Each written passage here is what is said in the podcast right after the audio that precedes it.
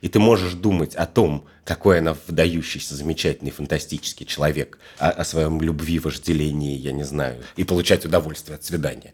А можешь сразу уже думать о том, что завтра тебя могут предать, и тогда все твое свидание становится на 20% хуже. Ну, просто потому что ты посидел, значит, поел, выпил, сказал комплимент, пошутил, посмеялся, прошло 5 минут счастья, а потом ты такой, боже мой, она так улыбается, а завтра вонтит немножко спину, и как бы все это вот сразу.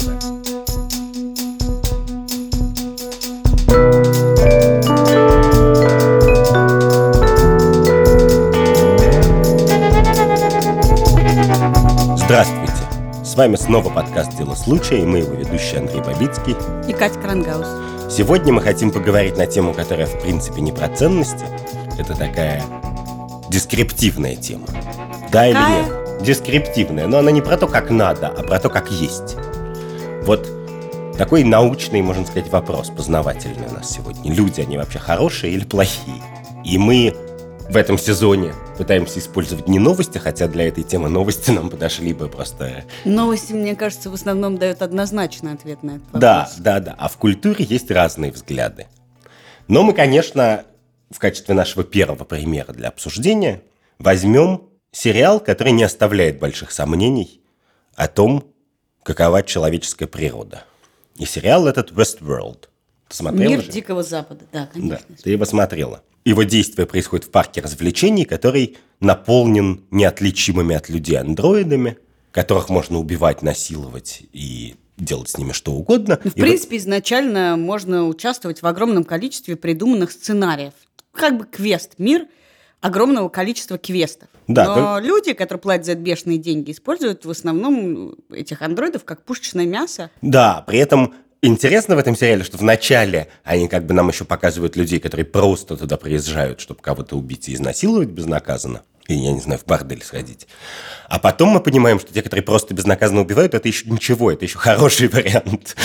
А настоящие злодеи – это люди, у которых какая-то своя задача, там что-то открыть, найти в этом э, мире.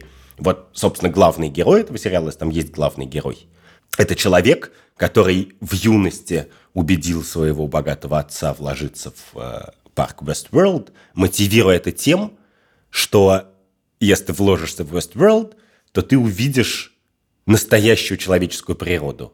Это то место, я сейчас цитирую диалог из второго сезона, чтобы заспойлерить вам самые недавние истории, где люди как бы голы эмоционально и нравственно. Они, у них нет никакого социального давления, они себя ведут как хотят. А потом нам его показывают и в юности, когда он, значит, инвестирует в Westworld, и в, уже в пожилом возрасте, когда он стал когда он, наверное, убил миллиард уже андроидов за это время. Одних и тех же. Примерно. Одних и тех же, да, такой стал безжалостным убийцей, человеком, который умеет выживать на Диком Западе в э, каком-то 21 веке. И, в общем, это как бы сериал только про то, что люди очень плохи, а андроиды изначально ты испытываешь к ним симпатию, потому что они не могут убить человека и изнасиловать. Программно не могут. Программно не могут. И как бы хорошие, но потом в течение первого сезона они становятся людьми, они осознают себя, и вместе с осознанием себя и с приобретением чего-то человеческого, они приобретают и возможность убивать людей. И пользуются ей по полной. То есть герой этого сериала, в общем, пытается ответить на тот же самый вопрос и отвечает, что люди жуткое дерьмо. Более того, чтобы своей. стать человеком, ты должен стать дерьмом. Что как если ты андроид, то ты можешь быть хорошим. А если ты говоришь, нет, я право имею, то ты тут же становишься говнюком. Интересная мысль. Но, знаешь, я думаю, что вся человеческая проблема всего мироздания заключается в том, что нам почему-то сказали, что человек от природы либо хорош, либо должен быть хорош.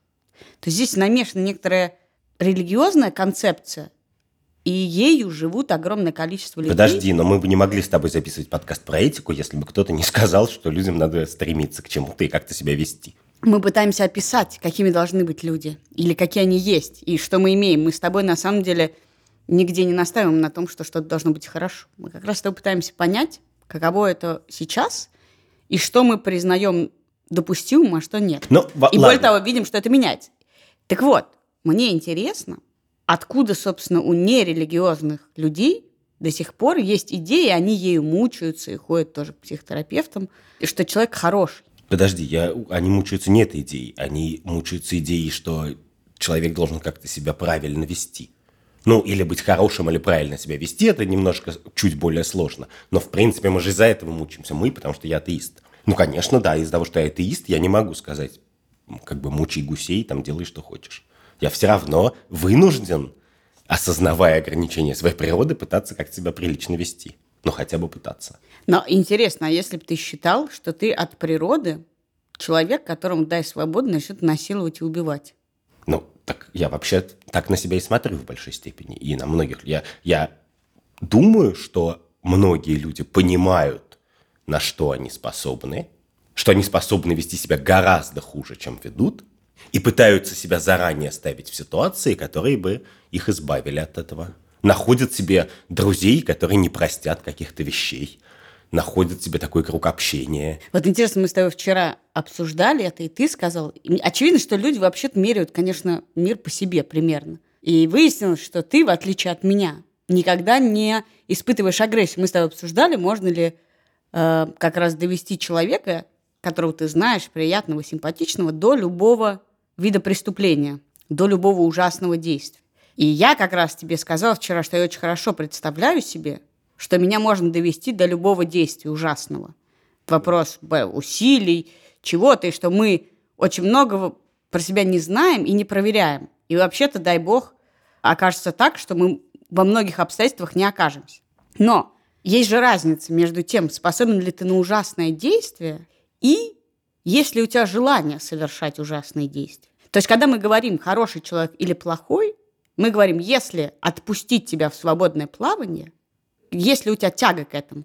Вот Westworld действительно говорит, что если ты можешь, в принципе, поиграть в ковбоев, э, поискать золото, э, не знаю, встретить прекрасную девушку и что-то, то ты все равно при такой возможности начнешь насиловать и убивать. Нет, ну подожди, Westworld отбирает таких людей. Туда приезжают те, кто получает от этого удовольствие. Они платят, я не знаю, сколько-то много денег, и хотят уже погулять на всю катушку. Я бы просто, возможно, не стал платить эти деньги, потому что я бы понимал, что я не могу их отработать, получить удовольствие на всю эту сумму. Но это всего лишь значит, что я в эту сторону не боюсь за себя. Я не боюсь упасть в эту пропасть. Хотя, конечно, иногда я думаю, как хочется с вертушки сейчас. Но для меня это очень не инструментальная мысль. То есть так, чтобы уже замахнуться, она никогда в это не превращается. А в принципе, я говорю, про себя я думаю, вот в эту пропасть я не упаду. Но есть еще сто, в которые я легко могу упасть. А ты не пробовал не воспринимать это пропасть? Знаешь, как в преферансе есть, как это называется, когда играют без козырку, и нет ни одного человека, у которого ноль взяток, не без козырка, а как это называется? Мизер. Когда играют мизер, и нет ни у кого ноль взяток, а есть, например, самое минимум две взятки. Да, и, и это тогда амнистия. Мы... Вот. И если мы все хуже, чем этот эталонный человек, то не объявить ли нам амнистию, не сделать ли нам э, представление о хорошести чуть хуже? Ну, в некотором смысле мы эту амнистию производим много сотен лет. То есть часть нашего этического прогресса и нравственности состоит в том, что мы приводим наши нормативные представления, пытаемся их приблизить к тому, как мы считаем устроен человек. То есть, условно говоря, ну, с одной стороны, мы отказываемся от идиотских запретов, ну, в частности, есть много религиозных, не только христианских, довольно идиотских запретов, но вообще есть очень много нормативных запретов, что-то делать или не делать, которые либо противоречат любой человеческой природе, либо просто нам кажутся глупыми по зрелому размышлению. И мы от них постепенно отказываемся. Ну, в частности, конечно, мне кажется, что человечество в целом проделало некоторую амнистию по поводу там измен. Нет? Фиг знает, кстати. Не знаю, нет, безусловно, амнистия проделана, я так скажу, секс до вот, брака. Вот секс по поводу, до брака. знаешь, был такой грех уныния. вот. Хотя тоже сейчас. Нет, я не знаю, есть какой-то грех исторический, который мы отменили. Ну, или какое-то что-то, что было Нет, безнравственно. уныние теперь пестуется. Человек с депрессией – это вообще это как бы норма. Нет, ну почему? Все-таки это не норма. Это состояние, с которым надо бороться. Все-таки у нас есть какое-то Но нормативное мы не, правило. не, не, не осуждаем этот грех. Да. Надо ли с ним бороться, с тем, что нам кажется со- как бы не самым обычным состоянием. Это тема какого-нибудь будущего нашего подкаста.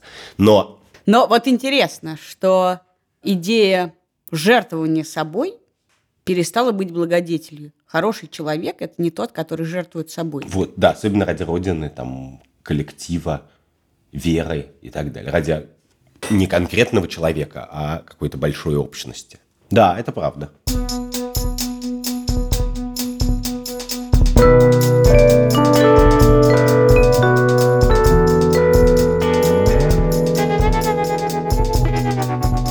Почему интересует вопрос, хороший человек или плохой? Потому что, с одной стороны, мы свою частную жизнь, конечно, строим, исходя из предположения, что люди хорошие, а не плохие. Когда к нам приходят гости, мы не прячем кошелек в э, запирающийся ящик. Ну и вообще мы не могли бы жить предполагая, ну, что на этом люди... построена вся идея того, что люди в кафе платят после того, как поедят. Да-да-да. О, кстати. А в смысле, могли бы до, да. В принципе, нормально, если ты сначала заплатил, а потом тебе дали поесть, потому что довольно легко убежать. Да, это правда, я никогда так не делал. Но всюду ты платишь после, конечно. Ну да, на этом работает экономика. Вообще это доверие очень важно, да, что экономики не существует, и про это огромный трактат написано, если у людей нет базового доверия, что чувак тебе все-таки продаст шаурму, и что в эту шаурму он не соседа положил, а какое-то съедобное млекопитающее. Но помимо вот этих ежедневных наших каких-то транзакций, значит, покупки шаурмы, поедания в кафе и дружбы, есть какой-то большой мир и общество, которое мы строим. И в принципе – в этом обществе. Можно очень по-разному смотреть на то, хороший человек или плохой, и ты построишь разное общество, исходя из этого. И поскольку я как-то много думал про политику, мне это вообще-то интересно. Про это есть симпатичный в мире корпоративного прокачивания, есть симпатичный тренинг, который называется «Красное и черное». Суть его заключается в том, что есть некоторое количество команд, и каждая команда с каждой, в каждый кон совершает договоренность. Угу. Мы поставим на красное или на черное. Если мы выполнили договоренность, то каждый из нас получает, например, одно очко. Если ты выполнил договоренность, а эти она вздула, то ты получаешь 0, а я получаю 3 очка. Если мы оба друг другу навздули, то мы получаем с тобой по минус одному очку. Суть этого тренинга как раз заключается в том, что если не только исходить из того, что люди выполняют договоренность, но и выполнять договоренности, то все бы получили большую выгоду. Но на практике, если ты всех навздуешь, а все остальные будут выполнять твои договоренности, то есть ты будешь плохой, а они хорошие, то тебе это будет выгодно, а им нет. Да, выгодно быть плохим в хорошем обществе. Это главный, э, главный урок теории игр. Да. И, и выгодно быть хорошим в обществе плохих, кстати сказать. Ну, экономически выгодно. Но ситуация на самом деле сложнее, потому что помимо того, что люди плохие и хорошие, есть еще третий вариант что бывают такие обстоятельства, где люди хорошие, а бывают такие обстоятельства, где они плохие.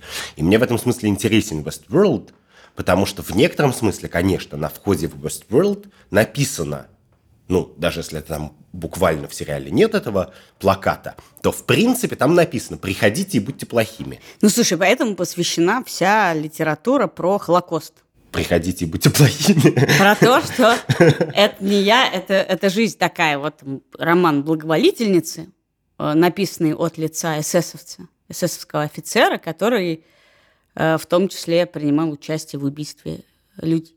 Он описывает это очень буднично. Это такой художественный результат книжки Ханны Аренд «Банальность зла», где она описывает, что не было никакого зла что огромное количество людей, они были винтиками, они как бы не совершали огромного зла. Каждый делал свою маленькую работу. Кто-то там, не знаю, нос мерил, кто-то кольца снимал, кто-то зубы выдирал.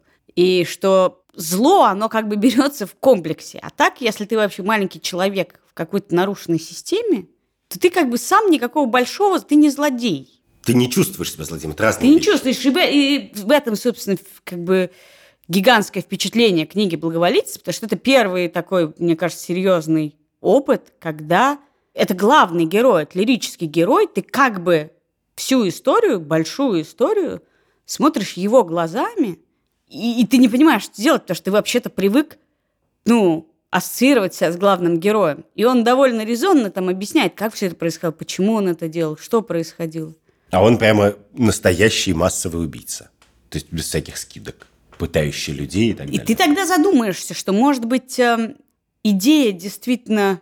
И он еще остается безнаказанным же. Да, да. Главный герой потом бежит во Францию и спасается. И идея считать, что человек должен быть хорошим, а все остальное это просто такое зло. И у нас, как всегда, сразу падает занавес, потому что ну, это просто он чудовище, мы даже не будем сейчас вникать, это все ужасно. Такие злые, специальные какие-то злые люди, плохие, ужасные. Да, но мне вообще-то кажется, что все, и не только, не надо говорить про Холокост, у нас э, есть в России свое переживание на эту тему, как банально происходит зло. И, конечно, судя по всему, что я вижу, это один из главных вопросов, что это травма, и травма связана не только с массовым террором, а с массовым участием людей в терроре. И интересно, что все же пытаются призвать. Вот сейчас на кинотавре много речей на закрытии было посвящено разным неправомерным действиям нашей правоохранительной системы. И в том числе, например, Дуня Смирнова говорила, что вот милосердие, оно выше справедливости, она обращается к судьям. И это интересная идея. Она основана на том, что где-то в глубине души, мы все в это верим, что где-то в глубине они хорошие люди в нашем представлении. То есть они испытывают жалость, эмпатию, ими движут какие-то знакомые нам добрые и хорошие намерения. И наша задача снять эту чешую зла в них и докопаться до человеческого. А что, если там нету этого? Откуда мы знаем, что у всех людей это есть?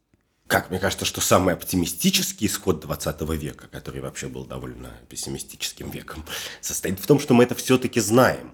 Что представь себе Westworld, представь себе место, где настоящий злодей как бы эсэсовского масштаба может процветать и жить как бы сколько хочет и творить все, что он хочет. Наше переживание и рефлексия про то, как возможен Холокост, она гораздо более разнообразна. Она предполагает и то, что в каких-то обстоятельствах зло толерируется и легитимизируется и считается нормальным, но еще она предполагает, что есть какое-то кривое обучение, что ты выполняешь какие-то простые задания, пока не станешь злодеем. И каждое конкретное действие на этом пути, оно, в принципе, может быть не такое большое, а в сумме они складываются в э, жуткое падение. Но собственная идея Westworld, идея, что ты можешь сделать заповедник зла – привести туда людей, они будут творить зло безнаказанно, и это будет процветать. В реальных условиях и на реальной земле никогда не работает. То есть люди успевают сделать очень много зла, непредставимо много зла. Но никакой настоящий злодей не может всерьез рассчитывать, что это будет продолжаться вечно. И в этом смысле человеческая природа реальна. Моя любимая история про это, про реальность, про так называемый «день если». В 1942 году пять тысяч как бы нацистов как бы захватили канадский город Виннипек и объявили военное положение. Это была реклама военного займа, чтобы э, люди сдавали деньги и остановили войну. Но этот день, если привел к тому, что весь город Виннипек тут же покорился фашистам. Не настоящим фашистам, они стали сдавать соседей, начальников, всех подряд. И это небольшое количество действий, как ты говоришь которое к этому привело, а один день, если бы этот город захватили нацисты. Ну, в смысле, погляди, в, любо, в любом коллективе есть какое-то количество злодеев. Вот в городе, может быть, их там 10 человек, но, в принципе, этого достаточно, чтобы устроить маленький террор. Просто мне интересно, если, если мы знаем, что человек таков, но мы же не живем с этим сознанием все время. Мы же не обезопашиваем себя от э, сознания того, что даже в нашем коллективе, в случае чего, начнут травить кого-нибудь. Ну вот решат, что сейчас враги, не знаю.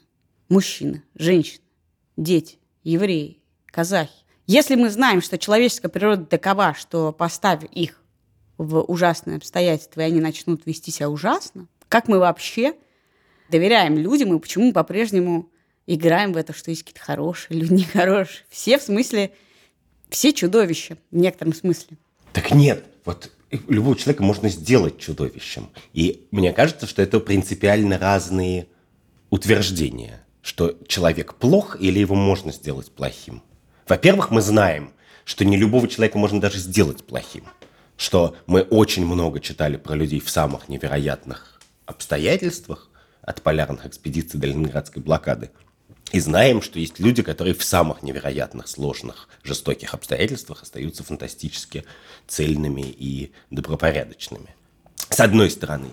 А с другой стороны, если предположить, что любого человека можно сделать плохим, что Москву Министерство культуры, с Министерством культуры это уже случилось, можно превратить в Westworld, как, что, Что сделать место, где можно себя плохо вести. Можно плагиировать, воровать, врать в лицо там и так далее. Ну, делать как кучу плохих вещей. Хорошо им оружие не выдают в Министерство культуры еще. В принципе, туда, туда будет конкурс какой-то. Сколько-то людей туда придет и напишет резюме и скажет, вот, пожалуйста, я тут, я как бы воровал, когда это еще было не модно. Но в принципе, вот, тезис мой состоит в том, что в тот момент, когда мы начинаем об этом думать каждую секунду, это примерно как, как когда мы перед вечеринкой прячем ценные вещи. Цена за то, чтобы об этом помнить, чтобы об этом, про это все время думать, она очень велика. И, и цена жизни в несправедливом обществе, на самом деле, она, конечно, в этом, в том, что, мы, в том, что у нас постоянно есть фобия, да, что все плохие, хотя мы знаем, что плохие не все. Что, я не знаю, что нас прослушивают, то есть, это, это, это. Я как раз считаю, что можно жить, зная, что тебя прослушивают, но бессмысленно жить, считая, что интерес каждого человека в том, что тебя надуть или э, украсть, или Да, обойти. Но, и, и более того, мы видим, что люди... Есть большое количество людей, которые вырастают сознанием, что все хотят тебя надуть, и вообще в жизни все через зло или через обман происходит, и никому нельзя доверять, что эти люди, ну, редко на самом деле э, их жизнь складывается хорошо, Потому что игра в доброту и взаимопомощь и вообще довольно выгодна любому человеку. Что это такое математическое тоже действие. Что если ты будешь считать, что человек хороший, то как в игре с красным-черным, больше шансов, что и он будет выполнять этот договор хорошести, что он тебя не А я даже думаю, что это не важно, как он себя будет вести. Если ты считаешь, что человек хороший, то ты в любом случае лучше проведешь время. Вот ты идешь на свидание с симпатичной девушкой, и, в принципе, может быть, на завтра она тебя предаст как-то жестоким образом. Но сегодня ты пошел на это свидание, и ты вот на этом свидании сидишь, и ты можешь думать о том, какой она выдающийся, замечательный, фантастический человек, о, о своем любви, вожделении, я не знаю, хороших перспективах, вкусном вине и, и замечательных закусках, и получать удовольствие от свидания. А можешь сразу уже думать о том, что завтра тебя могут предать, и тогда все твое свидание становится на 20% хуже.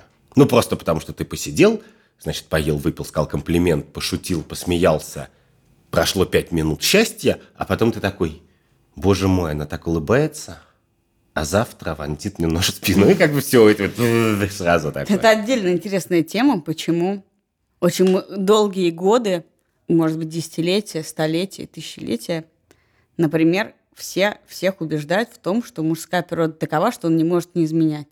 Что, в принципе, если мужчина изменяет, то всегда найдется человек, который тебе скажет, ну, вот, ну, мужчины вот они такие. Так нет, но мне И кажется, что это как такой раз еще та, фиговый та- способ оправдывать та себя. амнистия, о которой я говорю, да, что все таки ну раз много изменять, давайте уже нормы сделаем, э, что мужчина всегда изменяет, он не может быть верен.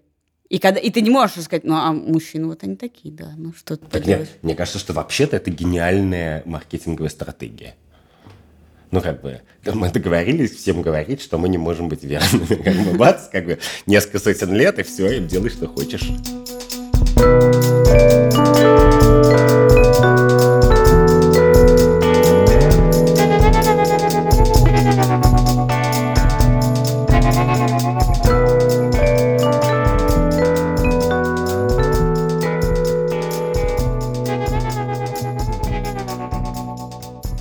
Про красивую жизнь и злодейство есть гораздо лучший пример, чем даже книжка «Благоволительницы», потому что книжка «Благоволительница» — это там э, роман на 900 страниц, который ты прямо, это, значит, а, трудные были часы, которые я на него потратил.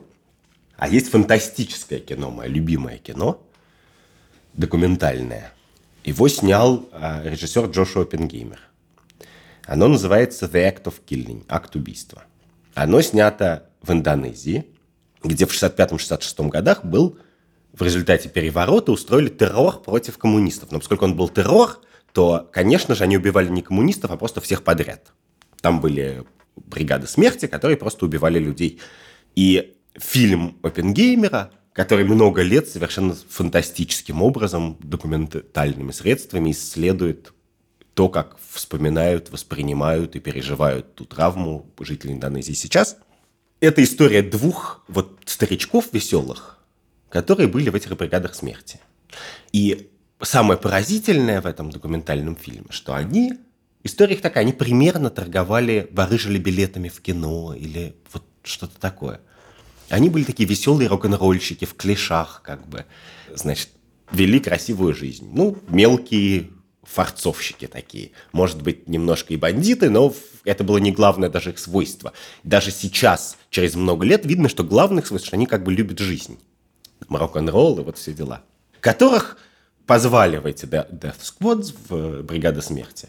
И они, мало того, что там они убили очень много людей, один из э, героев двух говорит, что он убил тысячу, но они еще, конечно, делали все остальное плохое, что можно еще делать. Ну, там, кого-то они убивали, с кого-то они брали выкуп, чтобы не убить, кого-то они там унижали и так далее. В общем, как бы полный. Ну, то есть они совершенно злодеи масштаба благоволительности. И, и эти злодеи ходят, у них есть внуки. Более того, у них есть общественная поддержка, потому что одна из партий политических в Индонезии считает их как бы своими героями и, нас, и наследует им. Поэтому, в принципе, есть какие-то юные пионеры, которые даже, значит... Э, Ходят на 9 мая. Ну, примерно. Там нет 9 мая, да. Но, то есть, они еще и, в общем, в какой-то степени уважаемые член общества, не в какой-то степени, вполне. И этот уважаемый член общества ходит, говорит, а вот здесь, ну мы их вот так вот, и описывает в подробностях, как они, значит, убивали этих коммуняк. Которые, конечно, не коммуняки, а просто случайные люди, учителя там и так далее. И рядом ходят, поскольку это 65-й год, это не так давно, это не Холокост, довольно много людей, у которых убили брата, отца. Они ходят по тем же улицам, просто каждый день встречаются.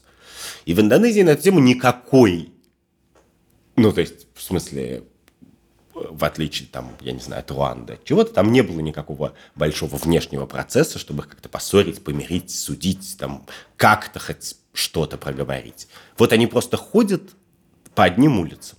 Вот. И эти герои, конечно, это совершенно очевидно, что они настоящие злодеи, совершенно очевидно, что они как бы любят жизнь то есть они не такие злодеи. Вот злодей в благоволительницах, он видно, что он все-таки псих.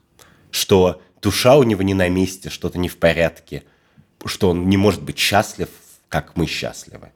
А вот герои акта убийства, они вполне... Ну, то есть это история про то, что это все как раз социальный конструкт. Что? Хорошесть и плохость человека. Что они для, для себя для своих близких и для даже какой-то партии являются хорошими людьми, героями, людьми, совершавшими хорошие действия. Так нет, я про это и Потому говорю. что, казалось бы, казалось бы, человек, убивший тысячу человек, в принципе, не может рассматриваться в такой концепции, если мы исходим из того, что человек изначально не э, склонен к убийству. Что ты как бы говоришь, их позвали бригады смерти, и слово за слово, что как бы маленькое зло за маленькое зло.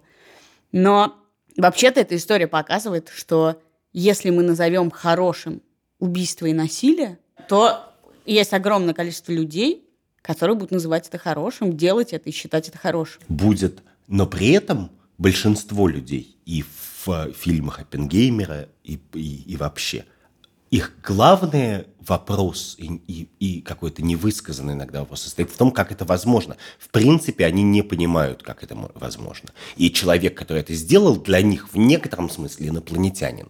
И это отчасти приводит к тому, что его там как-то не разодрали на куски. Потому что Слушай, он немножко... Про это же есть э, два важных э, психологических эксперимента. Тюремный эксперимент, про который уже снято столько фильмов, все тюремный эксперимент, когда набрали людей, одних сделали заключенными, других сделали тюремщиками. И через... Короче, эксперимент превратился в катастрофу. Тюремщики стали измываться над заключенными. И все это была такая ужасная реальная история, на основе которой сняли много фильмов. Про то, да, что человека... Филиппа Зимбарда, но я хочу заметить... А и второй, такого же типа, э, Милгрэма эксперимент, когда актера посадили э, решать задачи, а испытуемому сказали, если он будет ошибаться, надо бить его током. Если он снова будет ошибаться, надо бить его большим током. Если снова, еще большим. И ток на самом деле не был подсоединен, и актер играл муки, но выяснилось, что все люди, если им сказать, что надо бить ток... Не все, не все, ну, даже огром... в этом эксперименте. Огромный процент людей что подавляющее большинство людей начинают мучить и измываться над другими людьми, если поставишь их не вопрос жизни и смерти даже. Это не за веру, не за правду, а просто вот человек ошибается, тебе сказали, надо бить его током, ты будешь его бить током. Но я вообще все такие эксперименты, чем больше о них думаю, тем больше я понимаю, что как-то сердцем я их не очень принимаю. И не только я.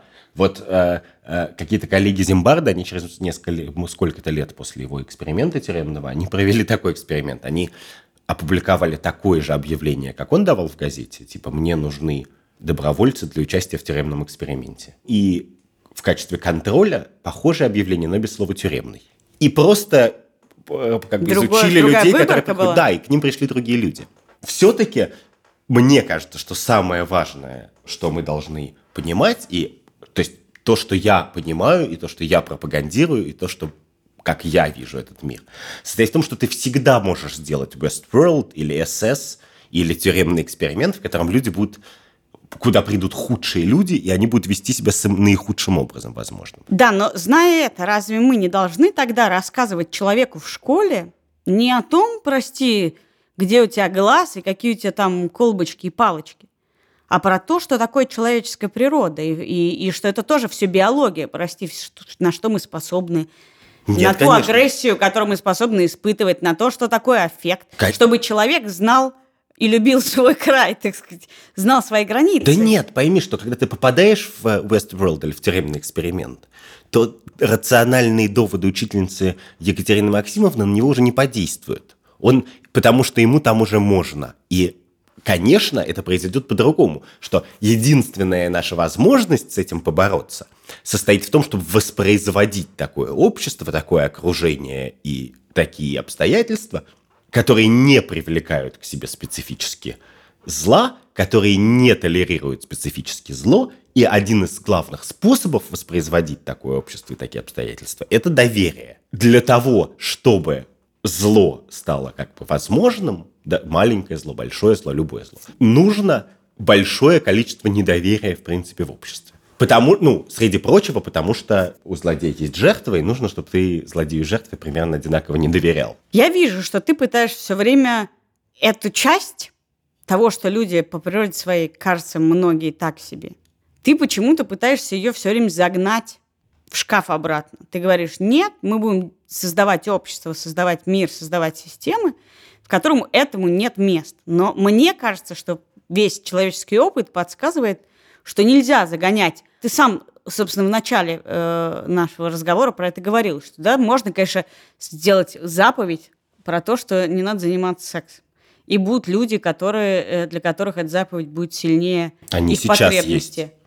Да, но при этом и даже среди людей, которые в это верят, и среди людей, которые в это не верят, эта потребность, это желание оказывается сильнее. И твои попытки создать мораль, нравственность и этику, запрещающую людям это, это делать без неких, э, э, не знаю, документов или еще каких-то ну процедур. Что? Подожди, будет... Ни к чему не приводит. Если ты как засунешь... Ни к чему? Ну, Нет. в смысле, случается коллапс. Подожди, так это и вопрос. Сексуальная революция. Что проблема в том, что сексом занимаются все. Все хотят секса. Ну, так э... я, если мы говорим о том, что зло в том или ином виде присутствует почти во всех, скорее всего, ну, почему бы не в стольком же количестве людей, которые хотят заниматься сексом? Есть ты, тоже... ты, ты думаешь, что убивать хочет столько же людей, сколько сексом заниматься? Я не говорю убивать. Мы же не, не рассматриваем типы секса. Я говорю, что есть некое злое начало, которое нельзя засунуть в шкаф. Ты не можешь сказать, мы не толерируем зло, и мы создали систему про доверие и добро. Потому что тогда ты маргинализуешь это, ну и дальше весь Я процесс... маргинализую зло, буквально. Я готов написать это слоганом нашего подкаста. Дело случая, мы маргинализуем а я, зло. А я всегда за то, чтобы встречать реальность с открытыми глазами. Я тебе Подожди расскажу секунду, историю но... про сериал, да. который мне жутко понравился, и я всем советую его посмотреть. Называется он Mind Hunters. По-русски он называется «Охотники за разумом». Это сериал про то, основанный на реальных событиях, а ты знаешь, что это все, что я жду от э, искусства, всегда для меня это важно, про то, как в 70-е годы в ФБР создавался отдел, который начал заниматься ужасными злодеями. Тогда еще не было термина, который они ввели, серийный убийца. А тогда не было этого термина, и были некие чудовищные злодеи, которые считалось, что без, ну, просто к ним не надо подходить. А почему считалось? Не потому ли, что мы считаем, что все-таки есть человеческая природа, и она такого не терпит? Подожди, да, я тебе расскажу. И появились в ФБР два человека, потом три человека, которые сказали, давайте мы будем разговаривать с этими ужасными людьми, которые вы сковали цепями и вообще не подпускаете, и считаете их исчадием ада. Давайте мы будем с ними разговаривать и попробуем понять. Возможно, если мы начнем понимать, что они делают и почему, это поможет нам в других случаях или в дальнейшем видеть, ну, какие видеть какие-то связи, паттерны поведения и поможет определять и находить серийных убийц. Потому что мы будем видеть логику в том, что они делают, в связи э, этих преступлений, и сможем их найти. Ну, там большая история про то, как э, на них смотрели как на сумасшедших, и как э, мало кто помогал, и они сели в подвале. Но это так и сработало. В смысле, они научились лучше ловить? Они научились лучше ловить, и, это, собственно, существует огромное количество специалистов и во всем мире, и у нас, которые этим занимаются, которые исследуют психологию маньяков и убийц, чтобы мочь впоследствии составлять психологические портреты.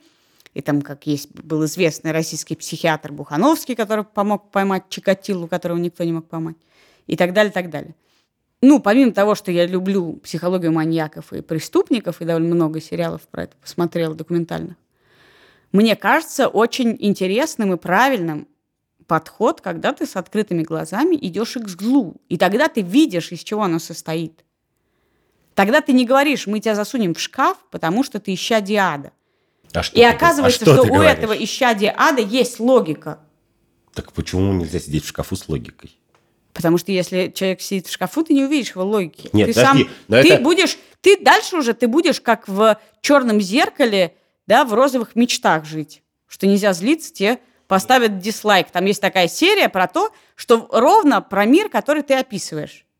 Там девушка, у нее телефон, и весь мир построен на том, что она должна после каждой коммуникации с людьми ставить им лайки, ну, как в Инстаграме. И люди с хорошим рейтингом, их зовут на классные вечеринки, зовут, ее зовут стать подружкой невесты.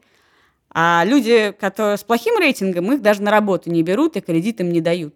И там показывают, как э, да, эта система добра работает, и одна ошибка, и ты становишься тем самым исчадием и э, грязью под ногтями, а дальше там уже и, и дальше недалеко. И они, собственно, разбирают этих маньяков, да, это исчадие на кубике зла, и докапываются, ну, дальше Подожди, это часть, которая исследует до самого детства. В логическом смысле ты обратила тезис, что если человеческая природа не злодейская, это не значит, что злодей не может обладать человеческим. Конечно, злодей обладает человеческим.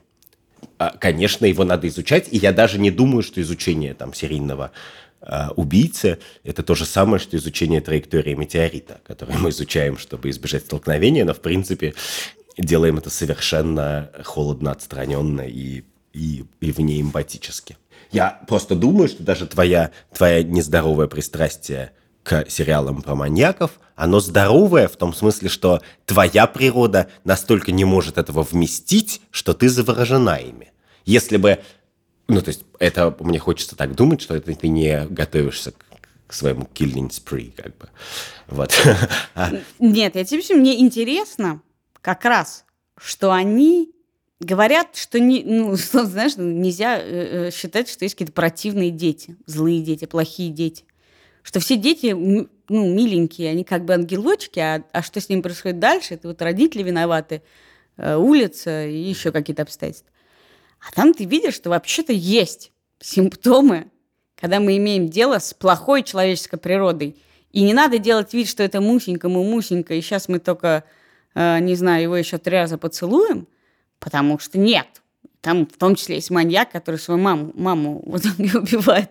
Потому что есть от природы плохие люди, и я считаю, что надо есть, классно есть, их видеть. Есть великая Шерон Стоун из фильма «Основной инстинкт», которая убила своих родителей в авиакатастрофе, чтобы посмотреть, сойдет ли это с рук в юном возрасте каком-то очень.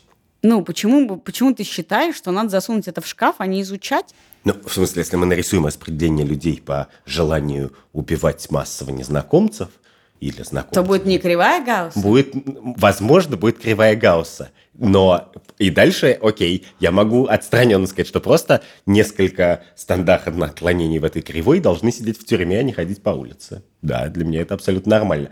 Если их кто-то готов изучать, точно так же, как кто-то готов отмывать кровь после их убийств, как бы, я благодарен этим людям, я не готов этого делать. Ну, дело же не только в убийствах. Мне вот интересно, например, считается, что жадность – это плохо. И все своим детям долго говорят, надо делиться, надо делиться, надо делиться надо делиться.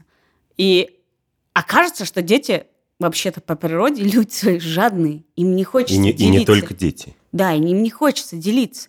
И вот эта идея, что это плохо, в которой тебе впаривают с детства, и ты с ней живешь и мучаешься, она же, я думаю, что очень многих тяготит. И почему бы менее страшные вещи, чем убийство, как жадность, зависть, не знаю, злословие, Почему бы не признать это некой нормой, неплохим поведением? Ты неплохой, ты просто жадный, жадный, как э, смешной. Смешной, это же неплохой? Нет. Почему жадный это плохой? А, кстати, интересно, что вот детям говорят, не жадничай, поделись. Но им не говорят, пожалуйста, не убивай 40 человек. Почему интересно? Я думаю, что потому что, в принципе, любой родитель, он просто ребенка подозревает, что, скорее всего, ребенок не будет серийным маньяком, но допускает, что тот может проявлять жадность на людях. И, кстати, это жадность, это удивительная жадность, потому что это жадность социальная, а не реальная.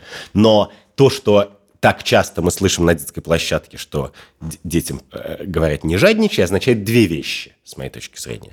Во-первых, что в принципе человеческой природе свойственна некоторая жадность, иначе это не надо было бы всем повторять. А во-вторых, что это в некотором смысле тогда и бесполезно. Никакой интеллектуальный конструкт не заставит тебя не поможет тебе превратить общество в общество бессребренников никакой интеллектуальный конструкт, даже такой продуманный и поддержанный, значит, инструментами насилия, как христианство там, в двухтысячелетней истории, не заставит людей отказаться от секса, даже на те 100 дней в году, когда длятся посты, я не знаю, и так далее. А есть вещи, которые являются, и мне кажется, которые являются явно отклонением порицаемым, который я считаю вправе и обязанным порицать. И мне кажется, что в этом есть польза, потому что вообще-то мы начинали с этого разговора. Я понимаю, что многие вещи, которые у меня есть порыв сделать, плохи. И если бы мне не повторяли довольно часто, и если бы я не видел глазами, что люди избегают это делать, и говорят, не делай так, то, может быть, я их делал бы гораздо проще. И если бы я попал в Westworld, я бы стал, может быть, значит, постепенно серийным маньяком? Это интересный вопрос, но вряд ли, я бы вряд ли. Но, может быть, я как-нибудь еще проявил свою дурную сущность. Но именно поэтому, конечно, надо маргинализовать. В принципе, ты в принципе, мы же не можем сказать, что человеческая природа – это такая данность, в которой вообще ничего никак не поменять. Нет, конечно, люди реагируют на социальное давление. Наше единственное, что мы можем противопоставить злу на самом деле, это социальное давление, которое не всегда выглядит как давление, а иногда выглядит как позитивный пример. Ну, не знаю, что я вот мы в с тобой... социального эксперимента с удовольствием бы посмотрела, что будет, если референтной группе детей говорить Жадничай, думай о себе, думай о себе. Если у тебя есть машинка, это твоя машинка, не давай ее никому и посмотреть, что станет с людьми, которым про такую довольно безобидную вещь изменить социальный конструкт. Ну как, я думаю, что просто они будут меньше немножко получать удовольствие от совместных игр, потому что на самом-то деле в детском саду детям говорят не жадничай не потому, что хотят, чтобы дети выросли самоотверженными и ни, ничего не желали себе.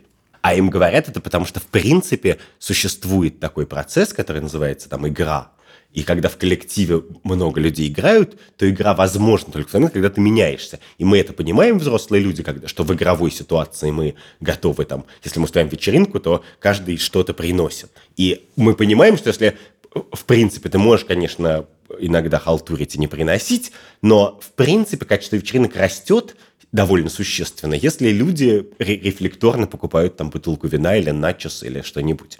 И мы взрослые знаем, что вот есть такая игровая ситуация, вечеринка, в которой мы не жадные. А есть нормальная жизнь, это, в которой мы жадничаем. Если это так, то люди к этому придут, какой бы конструкт им не устраивал в детстве.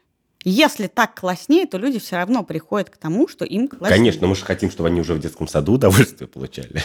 Поэтому я люблю с тобой не согласиться в конце подкаста.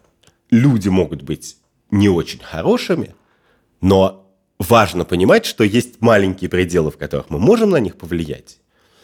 Есть пределы, в которых мы не можем на них повлиять. И есть такие люди, на которых невозможно повлиять. Но на, так, на что на таких людей нельзя закладываться. Ну, Ты общем, не можешь закладываться на маньяка. этическая парадигма здесь описывается словами «запретите им».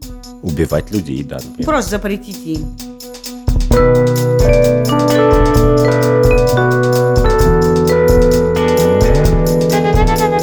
Это был подкаст «Дело случая» в студии Андрей Бабицкий, Катя Крангаус. И мы встретимся через неделю. С хорошими и плохими людьми.